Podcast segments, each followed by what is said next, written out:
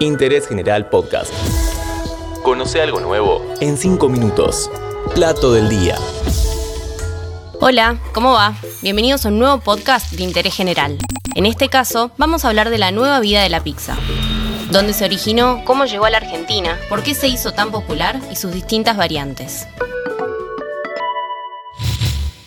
Siempre, siempre, siempre es un buen momento para comer pizza. En general, es parte del almuerzo y la cena, pero sabemos que hay quienes la comen fría, como desayuno o con el mate. No juzgamos.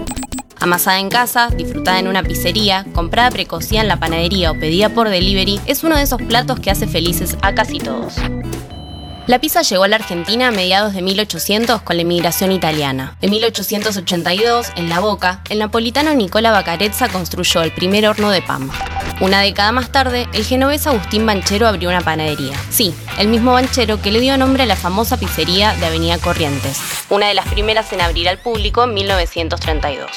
Sobre esa avenida se formó el pueblo de la pizza porteña El Molde, desde la estación Federico Lacroce hasta el Bajo, recorrido que en varias ocasiones cubrió la Musa 5K, una caminata multitudinaria que celebra la pizza de mozzarella.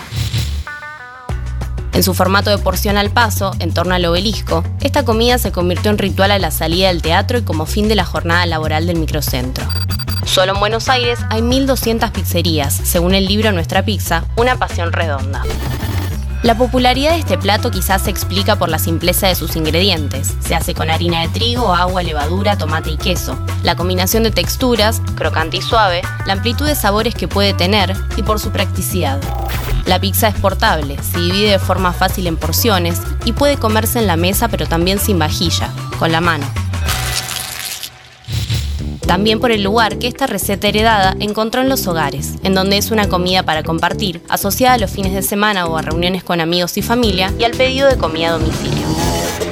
La pizza viajó desde Italia, pero se formó en el país una personalidad propia. En líneas generales, la versión porteña sumó centímetros de alto y mayor esponjosidad, lo que se conoce como media masa, una salsa más elaborada y bastante más queso.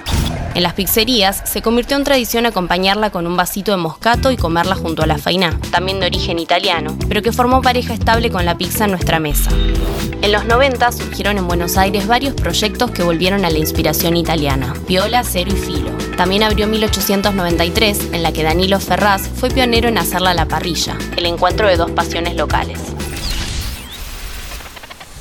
Pero en los últimos cinco años la transformación fue vertiginosa. En 2015, de la mano del italiano Mauricio de Rosa, inauguró San Paolo, emblema del regreso de la pizza napolitana a Buenos Aires. En 2016, Cosimi Piace empezó a sacar del horno sus pizzas de estilo romano, sin el borde subido de las napolitanas y más crocante. Un año más tarde, inauguró Hell's Pizza, que trajo a la ciudad el estilo neoyorquino por slices, con toppings más jugados y una propuesta millennial, instagramera. En paralelo, la masa madre y las fermentaciones largas con levadura empezaron a ganar seguidores. Esos nuevos métodos de amasado ampliaron el universo del pan y la pastelería, pero también el de la pizza, que adoptó esa masa más liviana, con alvéolos grandes en los bordes, en su receta. La búsqueda general que hizo la gastronomía local por usar productos argentinos de estación también potenció la calidad. Una pizza hecha en Buenos Aires puede tener quesos patagónicos, tomates mendocinos, salame de Tandil y anchoas de Mar del Plata. Incluso en lugares tradicionales que reabrieron renovados, como el bar notable Roma, decidieron ofrecer una pizza actualizada, propuesta que incluye un especial por cada temporada. A pesar del parate general que sufrió la gastronomía, el aislamiento obligatorio de 2020 le dio una vuelta más a esta movida. En busca de reinventarse y sobrevivir, varios cocineros apostaron a la pizza con nuevas ideas. Con Chicago Style llegó la primera inspirada en esa ciudad de Estados Unidos, con una masa que tiene algo de focaccia, una parte de harina maíz y bordes parecidos a los de una tarta.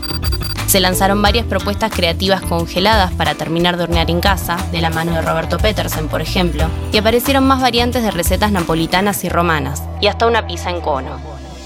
Incluso el reconocido Donato de Santis presentó Pizza Paradiso, una pizza integlia que se cocina en bandeja en horno de leña. Si querés conocer más sobre la pizza en el mundo, mira el primer capítulo de la temporada de Ali Delicious en Netflix, titulado Pizza. Con versiones más o menos elaboradas, la pizza es parte del menú local y supo transformarse para mantenerse atractiva. No sé vos, pero yo voy a empezar a amasar ya mismo. Interés General Podcast. Encontrarnos en Spotify, en Instagram y en interésgeneral.com.ar.